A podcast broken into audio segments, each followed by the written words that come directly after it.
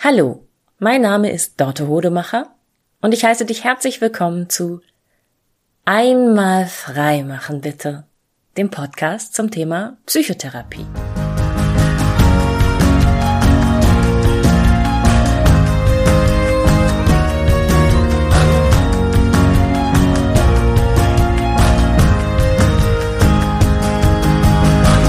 Lebst du in einer toxischen Beziehung mit dir selbst? Das ist das äh, spannende Thema unserer heutigen Folge. Und ähm, wenn du viel auf Social Media unterwegs bist und da mal guckst, so gerne mal nach Beziehungsthemen oder psychologischen Ratgeberthemen überhaupt, ähm, dann wird dir nicht entgangen sein, dass in den letzten Jahren ein großer Trend das Thema toxische Beziehungen ist. Und das ist ein großes Schlagwort und ich finde es total spannend, dieses Konzept der toxischen Beziehung, auch und gerade für Menschen, die ungewollt Single sind. Ähm, für all diejenigen, die noch nichts von toxischen Beziehungen gehört haben oder sich gerade fragen, was war das nochmal?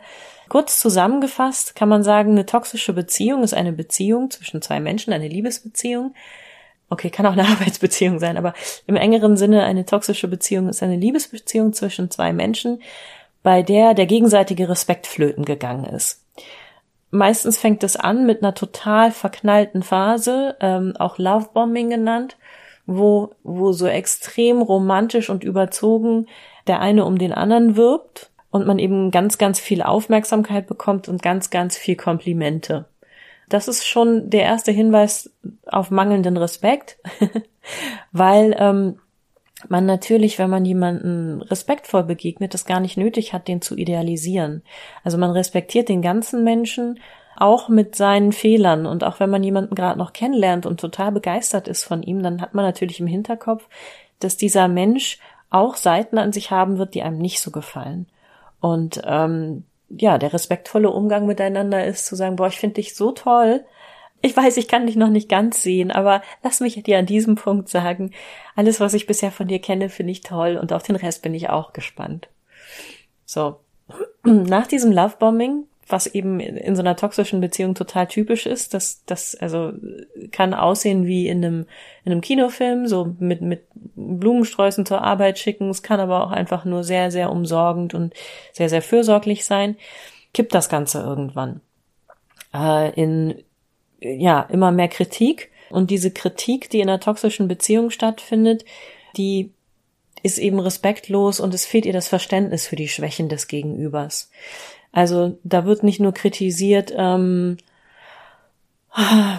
sowas wie, ähm, ach, ich, ich mag das nicht, wenn, ich mag das nicht, wenn du mich am Bahnsteig nicht abholst. So, du hast mich jetzt dreimal am Bahnsteig abgeholt, wenn ich dich besucht habe und das vierte Mal hast du nur noch in deinem Auto gesessen und auf mich gewartet und du sollst wissen, dass das total schön und wichtig für mich ist, wenn du mich am Bahnsteig abholst. Das kann man ja auch als Kritik abwerten, ist aber vor allem eine Aussage über einen selbst. So, ich mag das nicht und ich wünsche mir das, die ja auch nicht zu einer Bedingung gemacht wird, ähm, sondern Kritik wäre halt in diesem Fall, boah, du bist so, du bist so unaufmerksam. Ähm, du, du behandelst mich voll blöd. Du, ne, sitzt hier in deinem Auto rum und spielst mit deinem Handy, während ich meine Koffer über einen Bahnsteig schleppe. Und von sowas ausgehend wird diese Kritik dann eben immer, immer schlimmer und negativer und abwertender. Du bist ein respektloser Mensch, du bist ein fauler Mensch, du bist, ähm, und wie siehst du überhaupt aus? Also, ähm, Beziehung, äh, Kritik in toxischen Beziehungen hat halt eben auch was sehr Persönliches sehr schnell. Weil dahinter ähm, eine ganz hohe Emotionalität steckt. Ähm, derjenige, der diese Kritik austeilt, der hat nämlich ein Problem.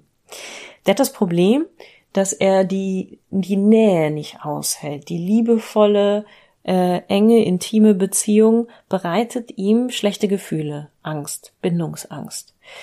Und das Problem ist einfach nur, diese eigene Bindungsangst nicht wahrzunehmen und nur wahrzunehmen, boah, mir geht's überhaupt nicht gut mit diesem Partner, es fühlt sich alles ganz, ganz schlecht an. Und dann zu denken, okay, der Grund dafür, warum es mir nicht gut geht, muss bei dem anderen liegen. Der macht was falsch, der ist falsch. Und jetzt bin ich aber in dieser Beziehung und Beziehung heißt ja Kompromiss und Kompromissbereitschaft und man muss sich ändern und jetzt muss ich dem sagen, was er ändern muss und was falsch ist an ihm. So, das sind alles nur Wege auszuhalten, äh, dass man es eben eigentlich nicht aushalten kann, dass, äh, dass man sich verliebt hat. Verliebt sein bedeutet ja Kontrollverlust. Also Zum einen, weil man zum Beispiel nicht mehr den ganzen Tagesablauf selber in der Hand hat, sondern sich mit jemandem abstimmen muss. Was möchtest du? Was möchte ich? Okay, das geht zusammen. Okay, das geht vielleicht nicht zusammen, ähm, weil man zum Beispiel viel Zug fahren und hin und her reisen muss. Aber Kontrollverlust auch äh, natürlich im Sinne von dieser Mensch, der mir so wichtig ist, kann jederzeit gehen. So, das ist, das ist ja ein Grundthema in jeder Beziehung, was einfach immer da ist. Diese Beziehung kann jederzeit enden. Also in dem Moment, wo ich mein Herz an jemanden verliere, habe ich es nicht mehr in der Hand, irgendwie zu beeinflussen, dass der bleibt. So, ich kann das zwar versuchen, aber letztendlich ähm, liegt es außerhalb meiner Macht. Das ist ein grundlegendes Problem des Lebens, genauso wie die Tatsache, dass man jederzeit sterben kann. So man kann jederzeit zu einem Herzstillstand kommen und du bist nicht mehr da. Und das auszuhalten ähm, ist schwierig genug. Und wenn man eben eine Beziehung eingeht, dann wird einem das unterbewusst äh, sehr klar. Nee, unterbewusst sehr klar macht keinen Sinn. Also es wird es ist dieses neue Paradox und diese neue Gefahr und dieses Risiko, verlassen zu werden, auf die man sich einlässt. Und genau, entweder es bleibt unterbewusst und dann ist es gefährlich, weil wenn es negative Gefühle auslöst, man vielleicht den, den Falschen zum Schuldigen macht dafür und überhaupt einen Schuldigen braucht. Das ist ja schon gefährlich genug. Anstatt anzuerkennen, wow, alles, alles was wunderschön ist im Leben und was ich gewinne, kann eben auch wieder verschwinden, kann ich wieder verlieren und das macht mir natürlich Angst, dass das so sein kann. Auch diese, dieses Lovebombing, auch diese Idealisierung des anderen in der Anfangsphase ist etwas, womit wir diese Angst vor der Nähe wegmachen. Ne? Also indem wir uns erzählen, dieser Mensch, den ich kennengelernt habe, der ist jetzt aber wirklich, wirklich richtig großartig toll und äh, ist einfach wunderbar und hört mir immer zu und hat immer Verständnis für mich, ist ja etwas, womit wir selber versuchen, uns davon zu überzeugen, dass dieser Mensch jetzt wirklich, wirklich vertrauenswürdig ist und uns auf gar keinen Fall verlassen wird. Und das ist einfach nicht realistisch. Ähm, es, es kann passieren und wir haben es nicht in der Hand. Toxische Beziehungen werden oft ähm, gerade von Leuten, die da drin stecken, ähm, so dargestellt, als gäbe es immer einen Täter und ein Opfer. Also der eine Mensch tut dem anderen etwas an und der andere hält das so lange aus, bis er es nicht mehr aushalten kann. Also in toxischen Beziehungen kommt es wirklich irgendwann, wenn man, wenn man sie lang genug aushält, ähm, und je nachdem, wer sich da begegnet, aber es kann zu allen möglichen schrecklichen Dingen kommen, die man in einer Beziehung nicht haben will. Lügen, Betrügen, Außenbeziehungen, ähm, Sex mit dem Ex, warm halten und vor allem nicht für den Partner da sein, wenn es ihm oder ihr schlecht geht. Also so, so, so Machtspiele. Ähm, Lügen und Betrügen sind ja auch Formen von Machtspielen. Also ich versuche Kontrolle bei mir zu halten über diese unkontrollierbare Situation, dass mich jemand liebt, der jederzeit verschwinden könnte, indem ich ähm, dem nur gewisse Dinge von mir preisgebe und andere Dinge nicht erzähle oder indem ich mir, naja, noch jemanden anders an der Seite warm halte oder tatsächlich eine Affäre mit wem anders habe, damit ich es besser aushalten kann, ähm, dass das hier enden kann. Also das sind alles so unheimlich, unheimlich leidvolle Abwehrmechanismen, die eben, also die da dadurch so gefährlich sind, dass, dass einem das Leid selber nicht klar ist, äh, was man empfindet, dass man diesen Schmerz nicht aushalten will und irgendwie versucht, diesen Schmerz und diese Angst äh, wegzumachen. Hm. Diese Täter-Opfer-Beziehung, also als psychotherapeutisch arbeitender Mensch ist das immer sehr schwer zu glauben, ähm, dass der eine der Täter ist und der andere eine weiße Weste hat. Ähm, es ist oft so, dass ähm, beide Seiten sich eigentlich gegenseitig ähm, verletzen auf verschiedene Art und Weise. Also der eine zum Beispiel kritisiert die ganze Zeit nur und nörgelt nur und der andere bricht dann aus und handelt und betrügt. Ne? Ähm, es kann aber auch einfach nur so sein, ähm, toxische Beziehungen sind ja nicht die haltbarsten, die halten manchmal eben auch nur kurze Zeit, äh, dass man dann in der nächsten Beziehung ähm, aus der Opferrolle in die Täterrolle rutscht, weil der Mensch, in den man sich diesmal verliebt hat, äh, weniger Bindungsängste hat als man selbst oder vielleicht eher so einen anklammernden Bindungsstil hat ähm, und man plötzlich selber derjenige ist, der diese Nähe schwer aushaltbar findet. Also eben noch äh, hat man sich in einer Beziehung als als der klammernde, der fordernde, der duldende Part ähm, empfunden und in der anderen Beziehung ist man dann plötzlich derjenige, der sagt, ah, komisch, dass ich jetzt mit dem zusammengekommen bin, der ist eigentlich gar nicht so attraktiv und so schlau ist er auch nicht und wie der sich anzieht und so. Und dann geht so dieses Genörgel los. Und ähm, ja, entweder man hat sich auf eine Beziehung eingelassen mit jemandem, den man wirklich nicht attraktiv findet. Ist ja auch schon eine Vermeidungsstrategie von dieser, von dieser unaushaltbaren Angst, dass wir verlassen werden können. Oder man geht eben in so eine Abwertungsspirale für jemanden, den man eigentlich grundsätzlich toll fand, was man dann aber eben nicht aushalten kann. Also diese Täter-Opfer-Geschichte ist mit Vorsicht zu betrachten. Und es ist aber richtig, richtig spannend, wenn man sich die eigenen Verhaltensweisen anguckt und sagt, hm, ähm, wo bin ich Täter, wo bin ich Opfer und wenn ich Opfer bin, ähm, warum halte ich das aus? Provoziere ich das eventuell auch? Mache ich jemanden zum Täter, indem ich ähm, zum Beispiel einfach viel zu gut bin? So, so, so gut, dass der andere eben schon den schwarzen Peter in der Hand hat? Also gut im Sinne von rein, umsorgend, äh, immer für jemanden da, äh, viel mehr reingebe, als gefordert ist. Also weiß ich nicht ständig bei meinem Partner zu Hause überraschenderweise die ganze Wäsche gebügelt habe oder so. Ne? Es gibt es gibt so Verhaltensweisen, mit denen man jemanden in Zugzwang bringt. Und äh, wenn, wenn jemand diesen Zugzwang nicht aushält, dann kann es oder oder nicht mehr mithalten kann oder nicht mithalten will, dann kann das eben dazu führen, ähm, dass er sich in der Täterposition einlistet und sagt, naja gut, dann dann bin ich halt nicht so gut, dann dann kann ich mich auch gleich richtig scheiße benehmen. Ähm, also es lohnt sich, dahin zu gucken, wann man Täter, wann man Opfer ist. Ähm, und also es lohnt sich dahin zu gucken, wann man Täter, wann man Opfer ist und gewesen ist in vergangenen Beziehungen. Und dann ist das Wertvollste, und das gilt sowohl für Menschen, die in, in schwierigen Beziehungen stecken, als auch für Menschen, die ungewollt und lange Single sind, ähm, zu gucken, was führe ich eigentlich für eine Beziehung mit mir selbst? Wie viel Respekt habe ich vor mir und wie gehe ich mit mir um? Ähm, wie spreche ich in meinem Kopf mit mir? Ähm, werte ich mich ständig innerlich selbst ab? Wie, wie, was sage, was sagt meine innere Stimme, wenn ich mich plötzlich im Spiegel sehe? Oder wenn, ähm, wenn eine Schüssel runterfällt und zerbricht, äh, was sagt meine innere Stimme dann zu mir? Oder wenn ich eine wichtige, heikle E-Mail auf der Arbeit an den falschen Adressaten schicke, ähm, wie gehe ich dann mit mir um? Und ähm, das ist deshalb so spannend, weil die Art und Weise, wie wir mit anderen Menschen umgehen, ja eigentlich so die gezähmte Variante dessen ist, wie wir mit uns selbst umgehen. Also du bist ja zu anderen Menschen, sind die allermeisten von uns sind ja zu anderen Menschen ähm, freundlicher als zu sich selbst. Also so, ne, man, man lernt das ja zu Hause. Das, äh, und also gerade wenn man jemanden neu kennenlernt, dann ist man ja erstmal höflich und reserviert und je näher man sich dann kommt, umso weniger gehemmt verhält man sich miteinander, ne? bis, bis man dann mit dem anderen so redet, wie man mit sich selbst redet. Und wenn man dazu neigt, ähm, in toxischen Beziehungen zu landen, dann ist das ein deutlicher Hinweis darauf, dass man mit sich selbst richtig, richtig, richtig ungut umgeht.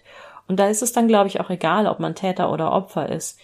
Du musst ja erstmal überhaupt so eine garstige, gemeine, fiese Stimme in deinem Kopf haben, die in der Lage ist, so mit Menschen zu sprechen. Und die ist immer zuerst in deinem Kopf, bevor sie rauskommt. So, ich hoffe, es ist jetzt deutlich geworden, was ich damit meine, dass du eine toxische Beziehung mit dir selbst führst. Ähm, ich bin der festen Überzeugung, dass es ganz, ganz viele Menschen gibt, die eine toxische Beziehung mit sich selbst führen und nicht eine toxische Beziehung mit ihrem Partner oder ihrer Partnerin führen.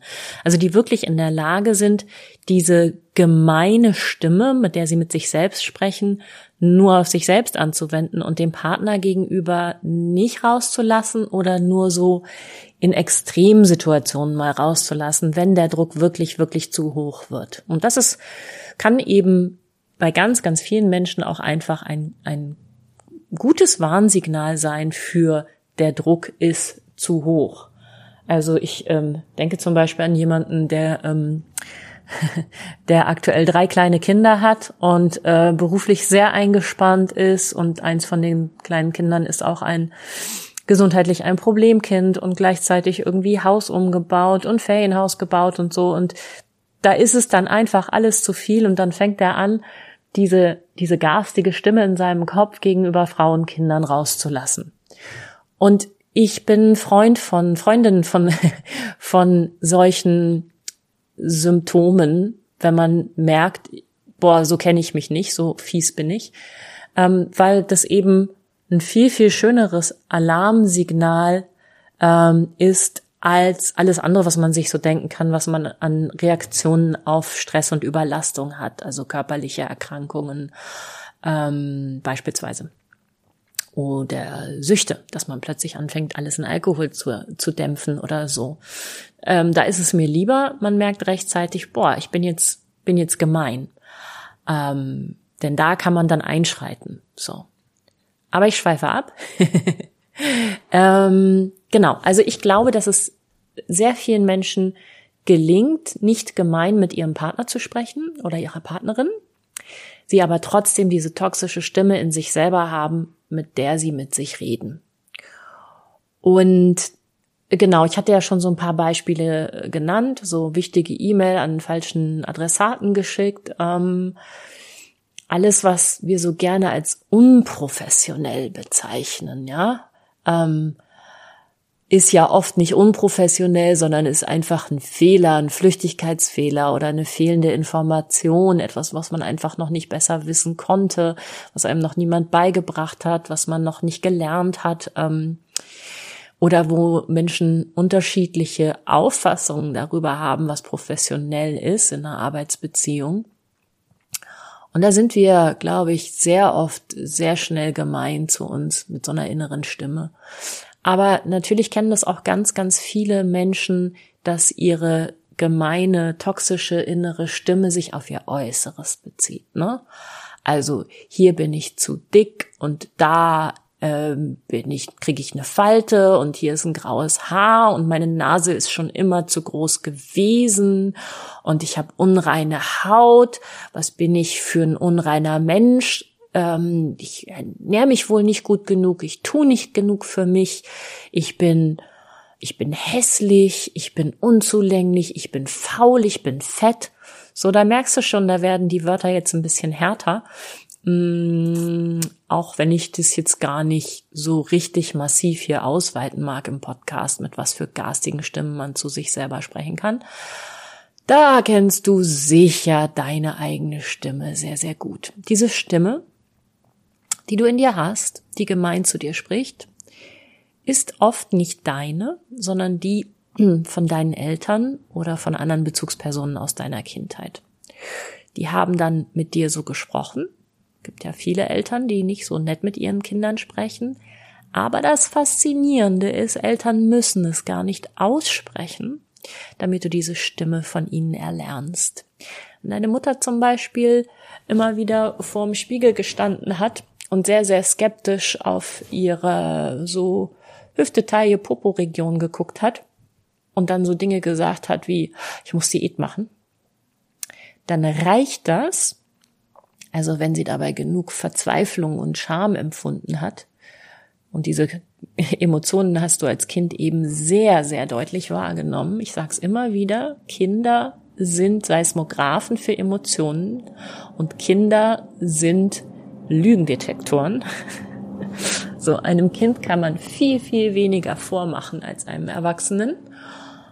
Was nicht heißt, dass das Kind das merken lässt, weil das Kind auch gleichzeitig merkt, oh, das ist so heikel, das darf ich gar nicht ansprechen, das Thema, das darf ich gar nicht thematisieren und dann werden Kinder sehr pflegeleicht und sehr nett und sehr fürsorglich zu den Eltern, weil sie eben merken, sie müssen hier was stabilisieren. Das ist ein menschlicher Urinstinkt zu stabilisieren, wenn die Eltern emotional instabil werden.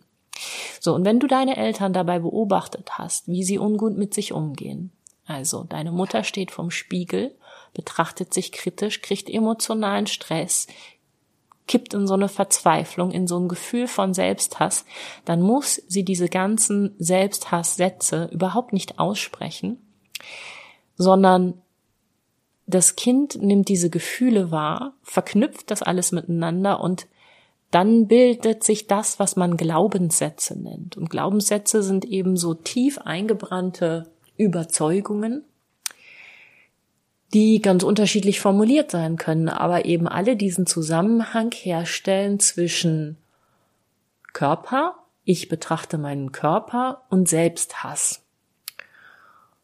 Das heißt, wenn du diese Stimme, die du in deinem Kopf hast, die toxisch zu dir spricht, jetzt nicht wiedererkennst als Mama oder Papa, oder wenn du nicht das möchtest, ähm, Mama oder Papa, wenn du das Gefühl hast, du schiebst ihnen damit die Schuld in die Schuhe, das musst du nicht. Also das kann auch alleine in dir entstanden sein, dadurch, dass du ein ganz normal intelligenter Beobachter war als, als Kind. Dann ziehen wir solche Schlüsse. Das ist menschliche Intelligenz, das ist Lernen, Glaubenssätze ausbilden und ableiten aus dem Verhalten von Erwachsenen und ganz oft bilden wir dabei auch irrige Glaubenssätze aus. Da passieren Fehler. Wir interpretieren ähm, das Verhalten unserer Eltern falsch. Und zum Beispiel, ähm, wenn Eltern Stress damit haben, dass die Kinder laut sind. So. Ganz, ganz viele Menschen laufen ja rum mit dem Glaubenssatz, ich bin zu laut, ich bin zu viel. Da weißt du aber nicht, also das kann ganz unterschiedliche Ursachen haben. Es kann den Eltern tatsächlich stressig und unangenehm, belastend gewesen sein, wenn das Kind laut wurde. Es kann aber auch einfach nur eine anstrengende Mietsituation in einer hellhörigen Wohnung gewesen sein, wo die Eltern nicht weg konnten mit dem Kind und einfach Angst hatten und das Kind deshalb gedämpft haben. Es kann hochtraumatisiertes Elternteil gewesen sein, das einfach keine normale Stressbearbeitungsmöglichkeit hatte dass vom Prinzip her diese Eltern äh, finden, Kinder dürfen laut sein, es aber dann physisch nicht aushalten können. Und es gibt Eltern, die tragen da auch wirklich Kämpfe mit sich aus. Die wollen den äh, Kindern dann rational, intellektuell erlauben, laut zu sein, fangen aber an zu zittern beispielsweise, weil sie wirklich getriggert sind, so, ne?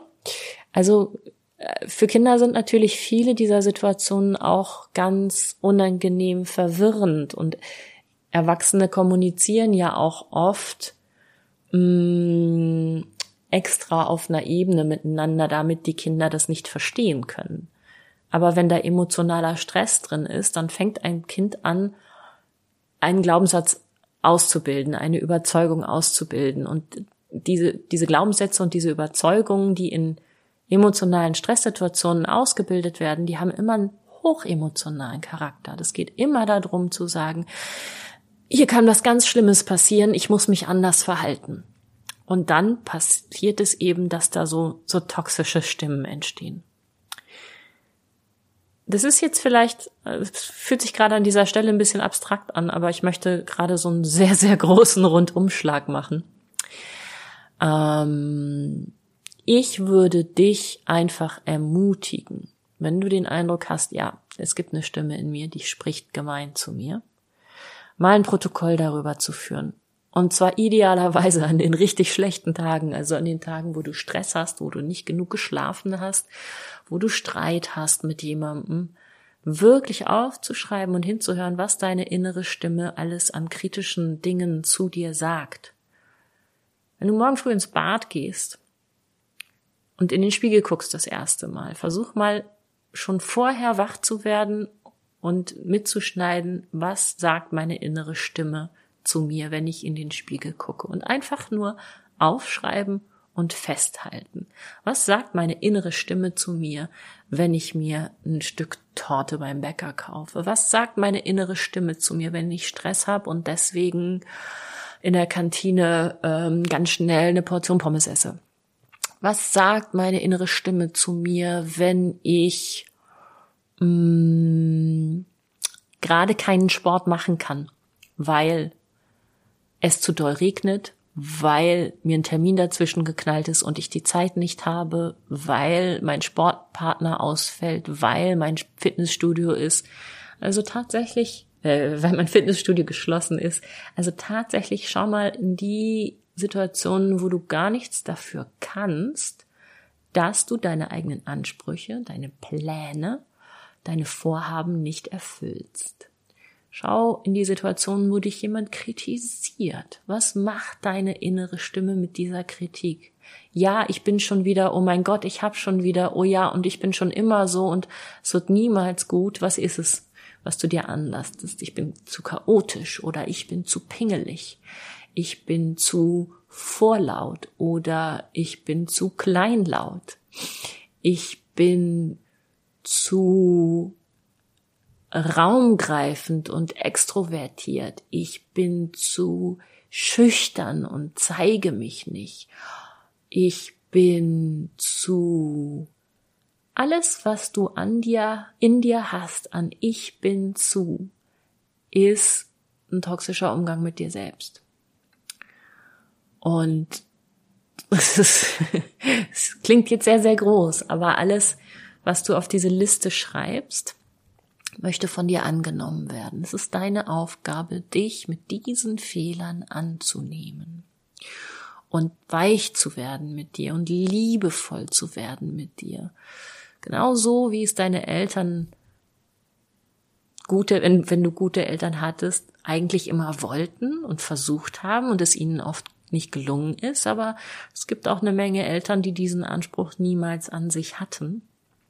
Und es steht dir trotzdem zu. Es ist wichtig für ein gesundes Erwachsenenleben und für eine gesunde Psyche zu sagen, all das, was ich an mir noch ablehne, ist total in Ordnung und total menschlich. Und ich nehme mir jetzt vor, mich mit diesen Dingen bei mir, mit diesen meinen Eigenschaften, mit meiner großen Nase, mit meinem kleinen Bäuchlein, mit dieser Falte, die schon die Uroma zwischen den Augenbrauen gehabt hat, anzufreunden. Und paradoxerweise kann es dann sein, wenn du dich vor allem mit Verhaltensweisen und Reaktionsweisen von dir anfreundest und aussöhnst, dass die kleiner werden, dass du sie nicht mehr brauchst, dass du sie links liegen lassen kannst, dass du sagen kannst, okay, nö, ich mach das jetzt anders. Ach, ja, das war bisher so viel Stress, aber irgendwie witzig, ich brauche das gar nicht mehr. Ich habe das jetzt schon ein paar Wochen lang nicht mehr. Nö, mach ich gar nicht mehr. Die große Nase wird sich dadurch nicht verändern, ganz klar. Und die Falte zwischen den Augenbrauen wird sich dadurch auch nicht verändern. Aber es kann wirklich, wirklich sein, dass du irgendwann da hinguckst und denkst, ja geil, das bin halt ich. So, das steht mir total gut. Keine andere Nase würde in dieses Gesicht passen alle meine Freunde ähm, erkennen mich an dieser Nase sozusagen. Diese, diese Falte drückt was aus. Diese Falte verbindet mich mit meiner Urgroßmutter. Und jetzt, wo ich mich mit meiner Nase angefreundet habe, sehe ich in anderer Leute Gesichtern so vieles, wofür ich, wobei ich denke so, ach herrje, ich glaube, dafür schämst du dich. Ach, das tut mir aber leid, ne?